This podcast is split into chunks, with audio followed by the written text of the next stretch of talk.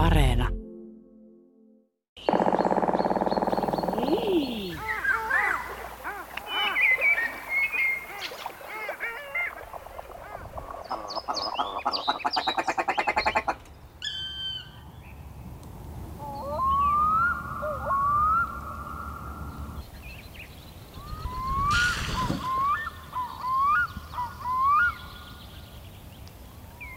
Kuikka on suomalaisille tärkeä lintu ja kuikan huuto kesäyössä on upea.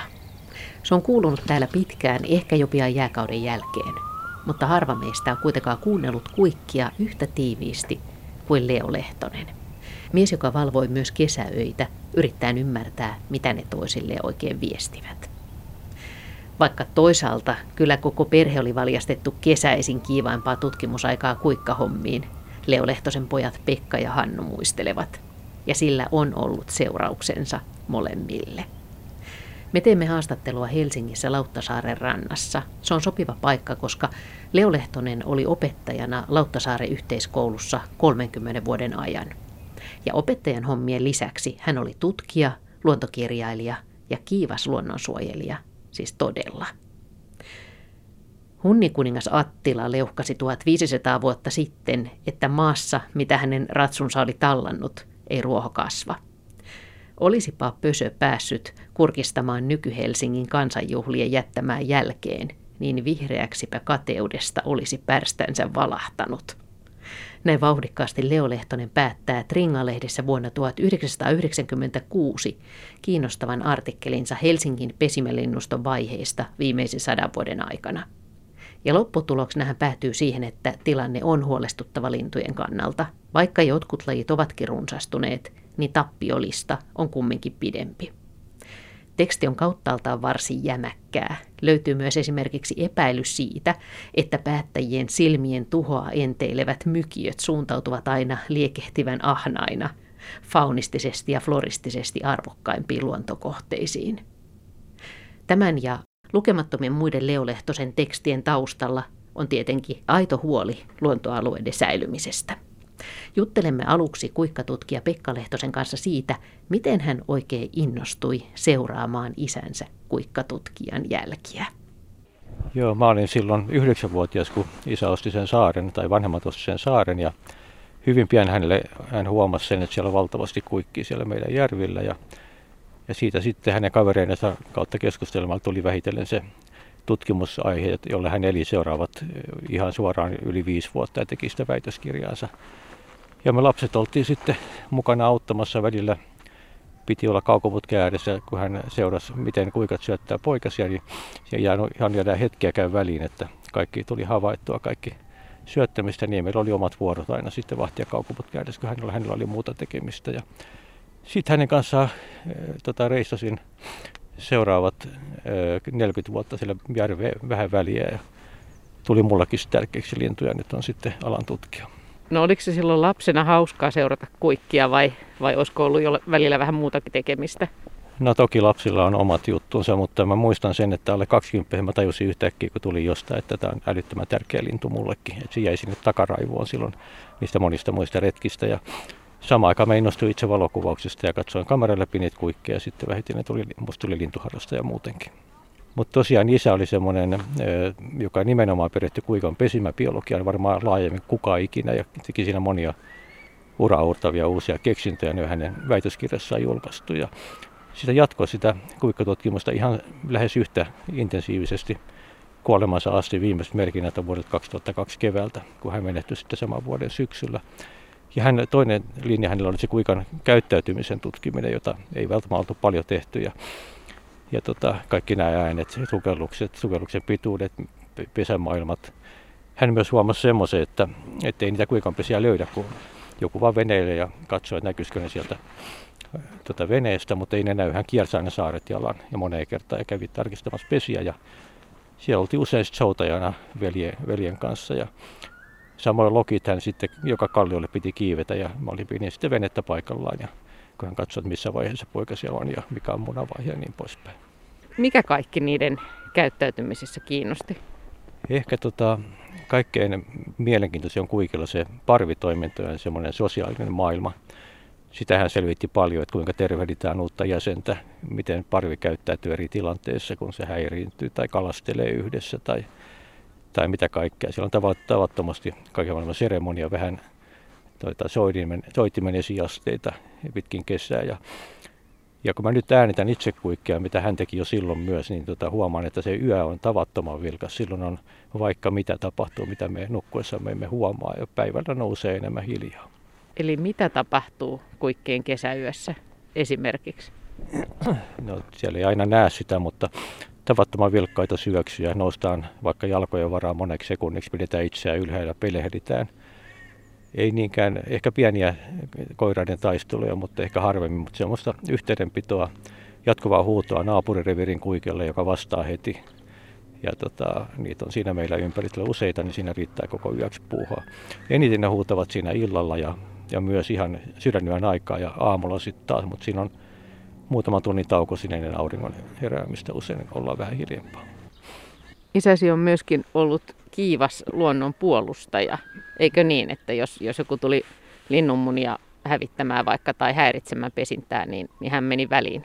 Kyllä se on ihan huomattavin piirre hänessä, semmoinen syvä, syvästi juurtunut luonnonsuojelu ja ja hän oli kiivassanainen kirjoittaja. Hänellä on satoja lehtikirjoituksia luontoa puolustavia. Ja hän puolusti myös yksityisiä niin yksilö, siis yksilöitä, jotka ajattelevat vain kantoja ja näin. Ja, ja sitten hän kirjoitti tavattomasti artikkeleita sekä sen viikin suojelemiseksi että myös meidän järven suojelemiseksi. Ja en tiedä mikä on vaikuttanut, varmaan hän vaikutti viikkiin ihan selvästi. Ja meidän järvestä hän kirjoitti monta anomusta ja lopulta se tuli ehkä hänen vaikutuksestaan myöhemmin laajat natura-alueet, siellä on ihan upeita sauratettuja saaria nykyään. Et tota, hän oli todellakin täysin, kuten hänen isänsäkin, niin täysin omistautunut luonnon suojelemiseen ja ei pitänyt metsästyksestä ollenkaan. Ja siinäkin me sitten vähän varottiin, siellä onneksi oli vähän sorsalintuja, mutta löydettiin ihan ammuttuja kuikkiakin, tai ainakin yksi ammuttu kuikka löydettiin. Ja saappaan jälkiä kuikan pesällä, missä oli munat ollut, niin näkyy, että oli menty tallaamaan tahallaan. Kuikkaa vihattiin se rauhoitettiin 60-luvun alussa, mutta ei se näyttänyt vaikuttavan sitten kaikki. Nykyään hän kuikka on eräs suomalaisten, suomalaisille rakkain lintu, mutta silloin siitä ei pidetty. Siis minkä takia? No se varmaan juontaa juurensa sinne ihan sadan vuoden päähän tai ylikin, milloin kuikasta maksettiin tapporahaa ja kaakkureista myös. Ja silloin, jos mä oikein muistan, niin lähes nykyinen kaakkurikannan verran niin, tota, ja enemmänkin niin, tota, vuodessa, jos lunastettiin tapporahoja se oli varmaan tämä perinteinen käsite, että kuinka kalastaa ja, ja ihmiset kalastaa. Ja ihan hassua, typerää suorastaan. Nyt tiedetään, että kalaa riittää kyllä kaikille. Meillä on muikkuu vaikka kuinka ja, ja kuikkia on siellä pari 300 meidän järvellä ja kyllä kalaa riittää sekä ihmisille että, että kuikille. Semmoinen, mikä vaikutti voimakkaasti ja vaikuttaa edelleen, kun ihmiset menee saariin kuikan pesimaikaa. Ja ne, me vietiin sinne semmoisia kylttejä. Mulla on kuvakin, kun itse semmoisen kyltin ääressä, mikä isä on kirjoittanut, missä lukee, että älkää nousko tähän saareen, tässä pesii kuikka. Saari oli ehkä halkaiseltaan 20 metriä. Sitten mentiin sanomaakin joskus, että voitteko lähteä pois ystävällisesti, kun ihmiset telttaili. Niin nehän ovat, että ei me häiritä, antaa sen tuossa vaan hautua. Me tultiin vaan tänne ihan, ei me häiritä sitä. Ihmiset ei tajua, että kuikka on muuttunut ihmisystävällisemmäksi, mutta siihen aikaan niin se hylkäs aika tunnin käynnin jälkeen jopa lyhyemmässä ajassa, jos mentiin pesän lähelle. Nykyään kuikka on tottunut enemmän ihmiseen ja mä väitän, että sen takia kuikka voi nyt aika hyvin Suomessa. Niin sanoit Pekka Lehtonen, että isäsi luontorakkaus oli syvää ja myöskin hänen isänsä. Siis tuleeko se luontokiinnostus hänelle jo sieltä? Ihan varmasti kotikasvatus vaikutti siihen. Hänen isänsä oli Korkeasaaren rehumestari, jonkinlainen työnjohtaja ja hän oli hyvin eläinrakas ja kirjoitti lukemattomia kirjoja inhimillisteen eläimiä ja isä meni siihen mukaan ja varmaan sai sen syvän rakkauden luontoa ja lintuja kohtaan silloin ihan lapsuudessa. Ja sitten oli käve, mä kätevästi siinä soutumatkan päässä oli semmoinen vanha kaupunkilahti, niin hän souteli sinne puuveneillä ja, ja ihastui siihen täysin, kun hän kirjoissa kertoi, että se oli kertakaikkinen ihastus ja hänen, hänen kaverinsa vei hänet sinne, muistaakseni hän oli 14-vuotias silloin ja johti jatkuviin käynteihin ja kaverimaailmaan ja, ja siihen, että hän jäi sen harrastuksen takia myös luokalleen kerran, vaikka sitten päätti, päätti koulunsa luokan priimuksena, niin hän oli niin paljon siellä, että piti kerrata joku luokka siinä jossain vaiheessa. Kyllä se oli hänen kohtalonsa tosiaan, että hän retkeili siellä jo yli 70 vuotta retkeili ja vielä sitten ihan yli 70 hän teki semmoisen 10 vuoden naurologgitutkimuksen, kävi siellä ihan yhtenäinen. Tuntui, että hän oli koko ajan siellä, että hyvä kuin mökille välillä sitten näitä näkikään. Ja rengasti niitä, niitä ja tota, kävi pesäseurantaa. Ja siinä aikana ne hävisi ihan minimiosan naurologit sieltä, mutta se oli sikälikin ihan mielenkiintoinen tutkimus. Hän julkaisi 98 sen toisen viikkikirjansa ja siinä hän kertoo näistä tutkimuksista. No nyt kun aikuisena jaat tämän saman kiinnostuksen kuikkiin kuin isäsi, niin kun mä joskus miettinyt vaikka tutkijoita, jotka tutkii jotain asiaa ja joku toinen ihminen on tutkinut sitä sata vuotta aikaisemmin, niin sitä jännää aikajanaa, että miten on ikään kuin kollega siellä historiassa, kun sun isäsi ei nyt ole enää tässä kuikkatutkimuksessa mukana ja sä jatkat kuikkatutkimuksen parissa, niin mietitkö sä usein, että, olisi, että, että jos hän olisi vaikka vielä elossa, niin että tästä asiasta nyt voisi jutella, tai jos olisi silloin tajunnut, niin oltaisiin voitu miettiä yhdessä tällaisia kysymyksiä, tai tuntuuko se, että te olette läheisiä, kun, kun mietitte vähän samanlaisia asioita? Kyllä tämä tulee usein mieleen ja kun mä oon lukenut hänen kaikki kuikkaan muistiinpanonsa, niin sieltä mä löydän ne vastauksia näihin, mun, mitä mä nyt ehkä haluaisin esittää hänelle. Mutta sitten on myös menetelmät muuttuu, nyt on hyvät äänityslaitteet, paremmat kaukoputket ja näin, niin on et mä vähän samoja teemoja. Mä oon matkan ikään kuin hänen aloittamia teemoja vienyt niitä mielestäni pitemmälle vähän ehkä tämän laitekehityksenkin ansiosta. Ja kyllä tosiaan niin olen saanut valtavan rikkaita kokemuksia hänen pöytäkirjastaan. Siellä on siis ihan satoja sivuja näitä ihan pikkuprintillä kirjoitettuja, puhtaasti kirjoitettuja kuikkahavaintoja. Jopa niin tarkkoja, että on vaikea uskoa, että kuka on jaksanut niin paljon panna muistia. Mä huonompi muistimerkitsijä kuin hän, että sehän on jakso kirjoittaa myös sen havainnoinnin ohdolla niin todella ahkerasti. Mutta hän todellakin, mä huomannut hänen havainnossa, että hän, hän kävi yölläkin katsomassa, että mitä siellä tapahtui. Ja se oli mulle yllätys, miten hän ehti. Meitä oli neljä lasta ja alkeellinen mökki ja siinä pyöritettiin taloutta ja kaikkea. No mikä olisi esimerkiksi sellainen kysymys, mitä te olette molemmat miettineet? Hän aloitti tänne, että me voiko kuikan tunnistaa yksilöittäin. Ja mä sitten tein siitä semmoisen jatkuvan, kuvasin kaikkia mahdollisia kuikkia. Julkaisin sitten Ornis Fennikassa 2017 11 vuoden seurannan, miten meidän oman mökkisaaren kuikkapari pysyy samanlaisena, sen pystyn todistamaan ja miten niiden kuviot poikkesivat muiden kuikkien kuvioista. Et hän aloitti sen ja kirjoitti yhden jutun siitä, mutta sitten mä jatkoin sitä pitemmälle. Ja nyt on tämä äänimaailma. Hän on väitöskirjassa esittelee hyvinkin paljon kuikan ääniä, mutta silloin ei ollut mahdollis- samanlaisia äänitysmahdollisuuksia eikä tietokoneohjelmia. Nyt mä, mulla on neljän vuoden projekti ja mä äänitän kuikkia ja pystyn todistamaan. Jokainen kuikka pari ääntelee tai koira sääntelee eri tavalla ja, ja ne tuntee nähtävästi toisessa äänet ja vuodesta toiseen sama kuikka äänitelee samalla tavalla. Hän siis oli kiivas luonnonsuojelija ja hän oli myös hyvin huolestunut samalla kuikkien tulevaisuudesta, eikö niin? Ja hän näki sen aika pessimistisenä, että mökkien järvien rannat mökkiytyvät ja, ja kuikan pesimäpaikat vähenevät ja onneksi näin ei ole kuitenkaan käynyt. Joo, mäkin olen niitä miettinyt kovasti. Hän kuolivuotellaan sanoi, että kuikat tulee häviä meidän mökkijärveltä. Ja mä luulen, että se tapahtui mun silmillä katsoen 80-luvulla, kun kuikat alkoi hyväksyä, joten pakosta hyväksymään ihmisen. Ja nyt ne pesivät jopa ihan lähellä. Mulle, paikalliset soittelee mulle, että se vaan hautoo, vaikka me ollaan tässä saunassa. Ja sillä tavalla. Eli, ja nyt siellä on siis mä joka vuosi teen vesilintulaskennat siellä ja, ja myös poikaslaskennat. Ja kuikkien määrä nousee korkeintaan muutama 10 prosenttia, vähintään 2-30 prosenttia 70-luvusta. Ja koko Suomessa on ihan sama tilanne. Nyt meillä on valtava uhka tämä ilmastonmuutos. Et se on semmoinen, joka, joka aiheuttaa arktisille linnuille, mikä kuikkakin varmaan kuuluu, niin tulevaisuudessa erittäin suuren vaarana, mutta ihmiset hyväksyvät, ihmiset pitää kuikista. Kuikkahan valittiin Suomen suosituimmaksi mökkilun linnuksi BirdLifein kyselyssä vuosia sitten. Et, et tällä hetkellä näyttää hyvältä, mutta on toki uhkia jatkossakin. Pekka Lehtoni, jos voisit kokea jonkun hetken isäsi elämästä, niin mikä hetki olisi esimerkiksi ollut hauska päästä näkemään? Tuohon on helppo vastata se, kun hän meni sinne viikkiin ensimmäistä kertaa, varmaan 14-vuotiaana ja sen jälkeinen innostus, se olisi ollut mahtavaa nähdä. Ja kun se johti sitten koko loppujään jatkuvaan käyntiin siellä ja sen alueen ihailemiseen, suojelemiseen, kirjoittamiseen siitä, lukemattomien esitelmien pitämiseen ja niin poispäin, niin se on selvästi ollut hänelle se ykkös, ykkösjuttu elämässään. Vanhan kaupungin Lahteen, joka on jatkuvasti pysynyt minulle salaperäisenä ja kiehtovana aaremaailmana, tutustuin jo vähäisenä pojan nallikkana. Jos mieli tahtoi joskus painua alakuloiseksi, aika käydä pitkäksi, ei tarvinnut muuta kuin ottaa kiikari matkaan ja lähteä retkelle viikkiin. Siellä haihtuivat surut ja katosivat huolet seuratessani luonnon monia merkillisyyksiä. Välistä vierähti aika huomaamattomasti pitkälle iltaan ennen kuin todellisuus palautui mieleen. Kotona odottivat jäähtynyt ruoka ja suorittamattomat koulutehtävät palatessasi hämärissä retkiltäni, ajatukset vieläkin liikkuen toisissa maailmoissa. Aika kului, vuodet vierähtivät ja vainovalkeat syttyivät kaksikin kertaa. Muiden kerralla jouduin lähtemään sotapoluille. Ja kohtalo heitti minut kauas Pohjolaan. Sen jylhä, karu luonto tenhosi mielen. Kuljin väsymättä mahtavissa erämetsissä, kipusin vaaroille, tarvoin soita ja soutelin vesiä. Kaikki oli uutta ja suuremmoista. Mutta sitten tulivat pitkät, pimeät talviillat.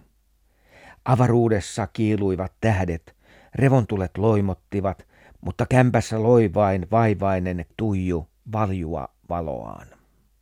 Mieleeni muistui jälleen vanhan kaupungin Lahti ja sen runsas eliöstö. Tiesin, ettei tästä verrattomasta Lintulahdesta vieläkään ole kirjoitettu mainittavasti enempää kuin kymmenen vuotta sitten, jolloin minulla oli onni käydä siellä ensi kerran. Etsin käsiini vanhat muistiinpanoni. Pengoin niitä puolelta jos toiseltakin ja rupesin laatimaan käsikirjoitusta. Ilta toisensa jälkeen vierähti. Aivojen lokeroista pulpahti esiin monenlaisia muistikuvia, jotka panin viipymättä paperille. Kun kevät koitti ja muuttolinnut alkoivat palata, sain työni valmiiksi. Nyt on kaikki ohi ja kirjoitukseni on valmiina edessäni. Se paisui paljon laajemmaksi kuin alun perin olin suunnitellut. Siitähän kehittyi lopuksi kokonainen kirja. Näin Leo Lehtonen kirjoittaa kirjassaan Lintuparatiisi sen esipuheessa. Kirja ilmestyi jo vuonna 1945. Se on tietyissä piireissä klassikko ja on vetänyt monet niin sanotusti pahaa aavistamattomat lukijat lintuharrastuksen maailmaan. Se kohta vähäisenä pojan nallikkana esipuheessa tarkoittaa erityisesti tiettyä retkeä toukokuussa 1931 luokkakaverin kanssa. Niin voi yksi retki mullistaa maailman. Ja Viikissä vanhan kaupungin lahdella Leo Lehtonen ehtikin sitten retkeillä yli 70 vuoden ajan ja puolustaa lintujen pesintää, jopa aseella uhaten, niin tarina kertoo, ja vaikuttaa osaltaan siihen, että alue suojeltiin. Leo Lehtosen toinen poika Hannu Lehtonen on kalatutkija. Hän kertoo kiinnostuneensa kaloista hänkin jo lapsena. Kalastelleensa muutenkin, mutta että ehkä sillä on ollut hänenkin iso vaikutus, että isä pisti kuikkahommiin seuraamaan niiden puuhia ja erityisesti sitä, mitä kaloja kuikat oikein syövät.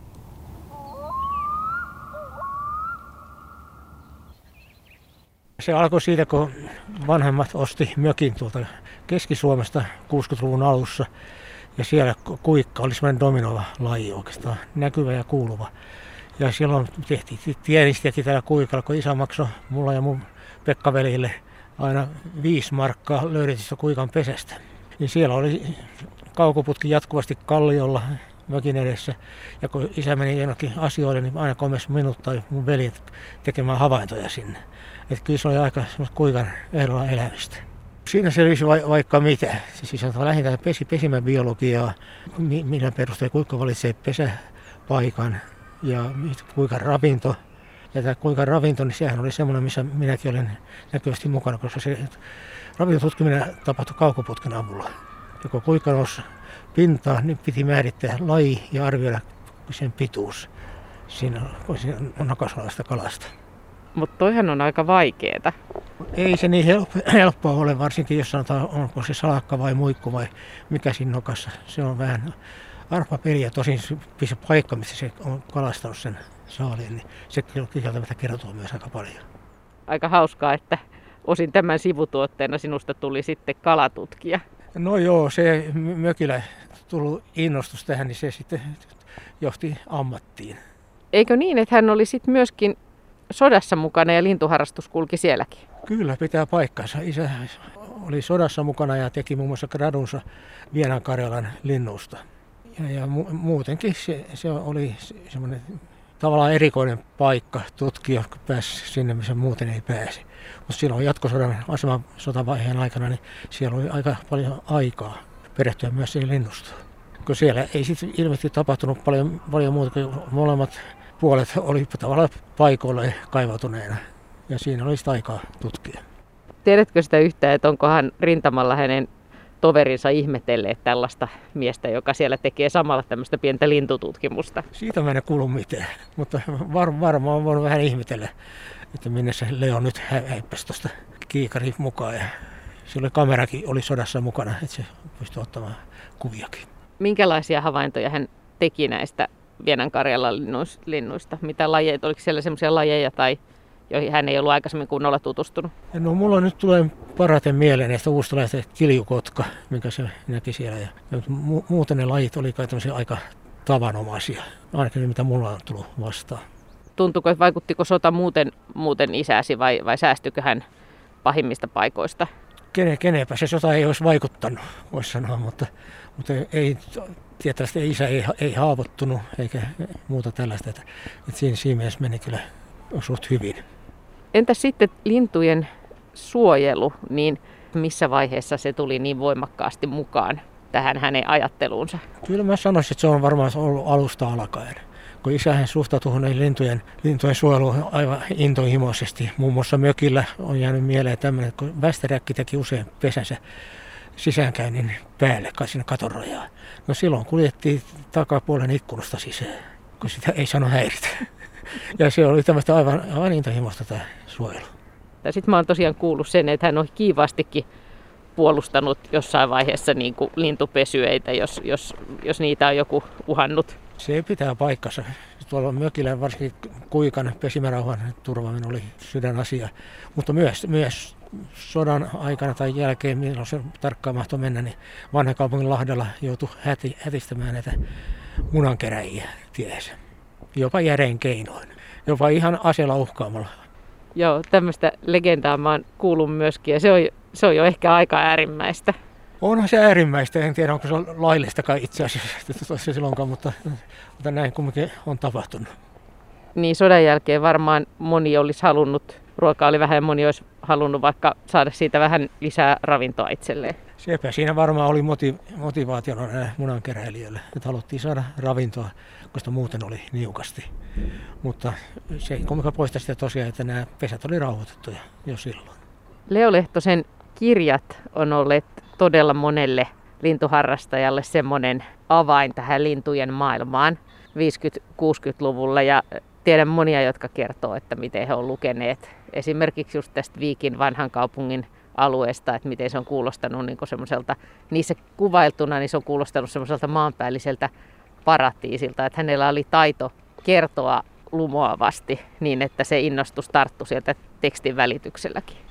Kyllä, mä oon kuullut samanlaista samaa. Mä oon kuullut myös, kun isä teki Kalevi Raitasuon kanssa silloin kirjan lintuja tuntureilla ja tämmöisiä, niin se on vaikuttanut joidenkin henkilöiden Lapin suhteeseen aika ratkaisevasti.